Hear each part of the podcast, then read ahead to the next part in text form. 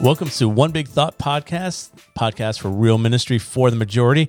I am Andy George, joined by Ken Hester Hey. and Jamie Buford. What's up? Hey, this is episode one. Episode one. Come on, let's Insert get the, applause. Well, let's, let's just insert this Do this, ha- this good music. Okay. yeah, just dance for a second Come on, with yeah, us. yeah, just dance I for a thought we might have like that applause sound effect. No, no, we're just gonna groove to this. Yeah. This is episode one. But in all seriousness, thank you for listening and subscribing. So if you haven't done so yet, make sure that you go ahead and subscribe to the One Big Thought podcast. That way you don't miss on anything. You don't want to miss Anything. out. No. No. Last week was episode zero. It didn't even really count, That I don't think that counted. but it was great to get the introductions Yeah. going. Yeah, just get to know us a little Yeah, bit. get to know us. So if you haven't listened to it yet, go back to episode back and listen. zero and listen to why should you listen to this podcast and what we're doing. But we are here now with episode one, official one, and we are coming out of the gate strong with a very special guest that we get to interview. Yes. So Ken, why don't you tell us who we're interviewing today and and why the good folks should listen for the next few minutes? Yeah, yeah. So again, one of the things that we do with One Big Thought is we want to be able to give you something practical, give you something that you can apply to your area of ministry. And uh, I'm excited to have Brian Schindler with us. He is part of Story Brand. Uh, if you're familiar with Donald Miller and Story Brand, they help go in and, and really restructure all things on how to be most effective. So they do this for businesses, they do this for profit, nonprofit organizations all across the country. And uh, it's very cool to, to have him on the on the podcast with us. He's been a good friend for many years, and we're gonna jump in right now to that interview. And excited to hear from him. Well, it's great to have uh, a guest with us this week. Absolutely. You know, so it's like kicking it off And strong. what a guest we have. We I do. mean, We come have on. Incredible guest. Um, it- you may or may not be familiar with Story Brand. It's a, a marketing method that helps all organizations, for profit and nonprofit, really help tell their story in the most effective way the why, the what, the how, all the details. And we know as churches that that is one of the things we, we want to get the main story out, right? Which is the gospel. Yep. But then how do we do that effectively within our church organizations? So I have a great friend on the phone with us, Brian Schindler. Thanks for joining us today. Thank you so much for having me. I'm excited to be here. Yeah, yeah, man. So Brian and I are good friends. We've been um, longtime friends. He wasn't technically an intern for me, but you know, he, he basically was. I just come to Um, believe that everybody at some point has been Ken Hester's intern. I think I. That's how I think, tell I the think story. I was Ken Hester's That's intern at really one kind point. of how, yeah, Yeah. that's how this all feels. Yeah, it does, it does. Whether you were or not, it just for feels that way. Right, exactly. It- And Jamie, either have you I been? was not- I was just- cards or coffee or some other kind of great. That's great it. That's way. it. I And then friendship overall. Yeah. Well, I was ne- I am a friend, but There I was go. never an intern. I don't feel like I was ever an But are you intern sure? of Ken Hester's. Maybe. Maybe I need to. when I rethink tell the story, you're an intern. You want to talk gonna about that's- stories, that's- right? Talking about Yeah, story he's brand. got you there. Talking about story brand. It's Ken's If you don't know narrative. you're an intern, You probably really are. You really are an intern. That's right. That's oh right. man. So, but Brian is a story brand guide uh, with Donald Miller Yes. and his team, and all things story brand. And and there's a there's a lot that you can find out from um, just going to their website. There's a lot that you can find out if you contact Brian directly. I'll let him get into a little bit more of those details. But as part of one big thought, Yep. I said, Brian, what is one big thought that you can give practically That's right. that will help churches tell their story a bit better? So, Brian, why don't you kick us off? Yeah, thank you so much for having me. I think that whenever I I really think about what churches are wanting to communicate, my wife and I, I'm gonna I'm gonna vamp for a little bit just to kind of give you a little bit of background about how my thought process works. But here's my one big thought. Um, the one big thought is what do the people you are helping really want? Hmm. And especially in the nonprofit sector and especially with churches, it's really hard, I think, for churches, big and small, to really define this. And when you look at church as a whole, there kind of is this kind of go standard form website of here's our about page, our beliefs page, our staff page, our jobs page, and that kind of thing. However, what is it that people are really wanting from you as a church? And I think that whenever I look at the idea of, I don't know if whoever is listening, I don't know if you follow Judah Smith or you follow Pastor Judah and their church, um, their church journey is really what I would call it. Mm-hmm. When he was handed the church over on the West Coast, they had this identity that I think served them well as far as the handoff from his father who gave it to him. And then he stewarded that. But then really, I can see that they went through this process, maybe not even the StoryBrand process, but just this process of asking themselves, what do we think the people that we are helping really want? And I think that at the at the core of it, especially in the church, people want belonging. And really they want to feel welcome, they want to know that they have a place, and they want to know, they want to know that that place is important.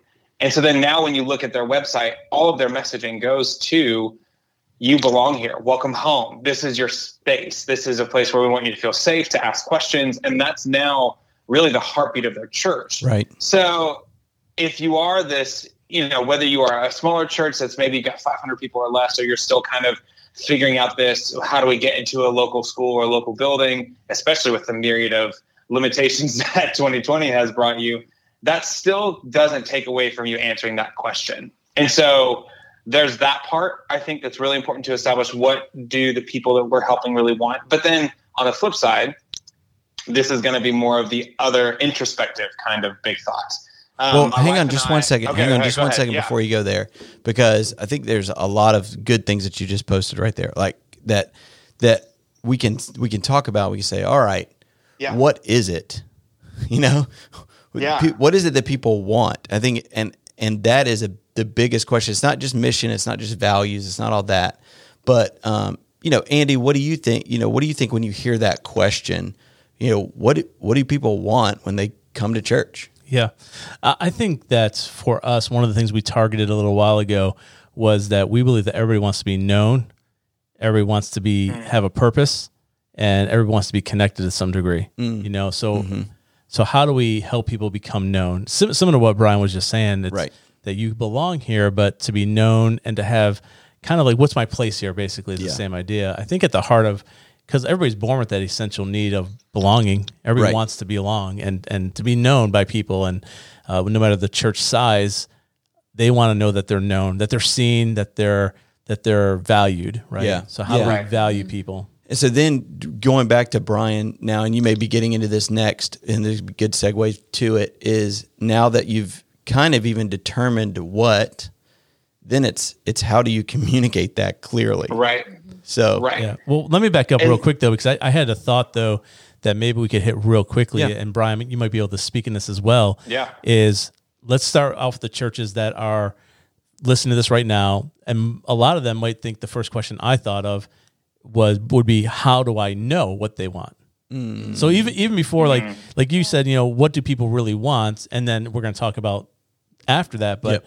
how would Right. a how would a pastor even know what people want?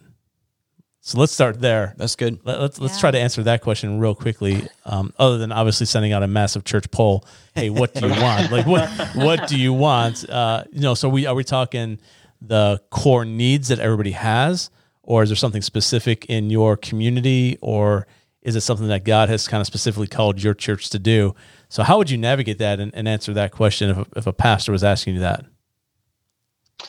I think one of the biggest questions I would ask to either a pastor who's asking that question, or even if I had, say, if it was not just one person, but I had a myriad of people in the room, I would rebuttal that with, well, what's missing?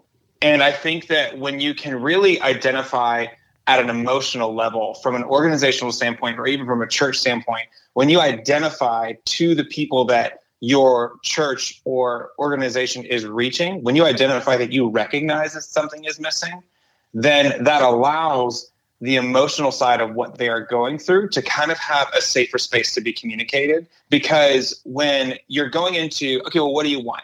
Right. Well, that can keep that can be an intimidating question. Exactly. How- it's Yeah. a very like, Yeah. okay, what do you want? And that's one of those things that when the fragility of how you deliver something is kind of like the biggest thing that you have to overcome, you have Yeah. to say, well, then let's change how we're asking the question. right. So if we can identify that by acknowledging, hey, we are probably are missing the mark at some level. How can we really kind of retarget that, or how can we really make up for that? Then you allow. That's when I think that people go from wanting to be you know talked to to then being heard and i mm-hmm. think that as a as a church is one of the most important things that you need to be able to accomplish with how you're putting yourself out there is we are we hear what is happening right now and this is what we are doing to to meet you where you are Absolutely.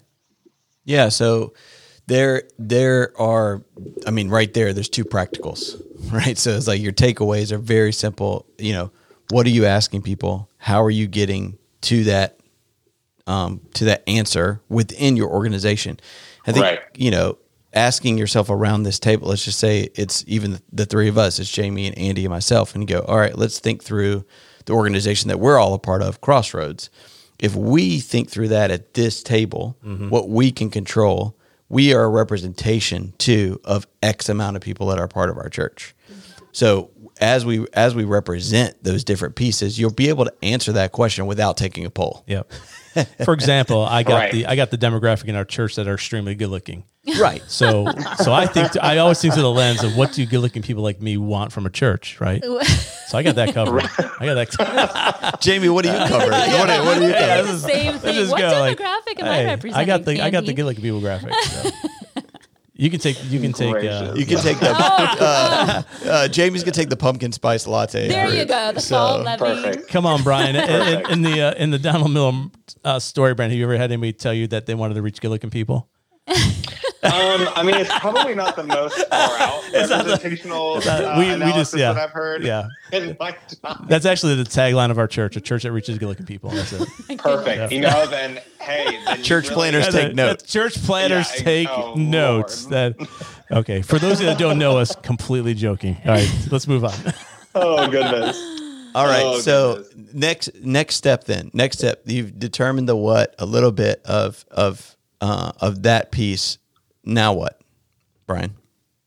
So then the next little part of the the whole idea of this framework, this this method, uh, when especially when it comes to the church sphere, and I think because StoryBrand as a whole, um, it's a it's a solid method, and it attracts a lot of churches because it really does allow the people that either give to the organization or are a recipient of the organization. Like we always talk about this benefactor beneficiary type tension when it Mm. comes to how you are really marketing what you do. And it's not that both can exist, it's just that you have to identify that there's a tension, right? And so, uh, like, at that point of okay when you identify what people really are looking for or what they feel like is missing then you have to ask yourself well why are we qualified to help those people Mm, that's great. and why are we the ones that are put here to bridge that gap and then from there i think when there's either a great we've got this level of involvement that we've seen is really really helpful whether that be partnering with local nonprofits starting your own sections of your church that would help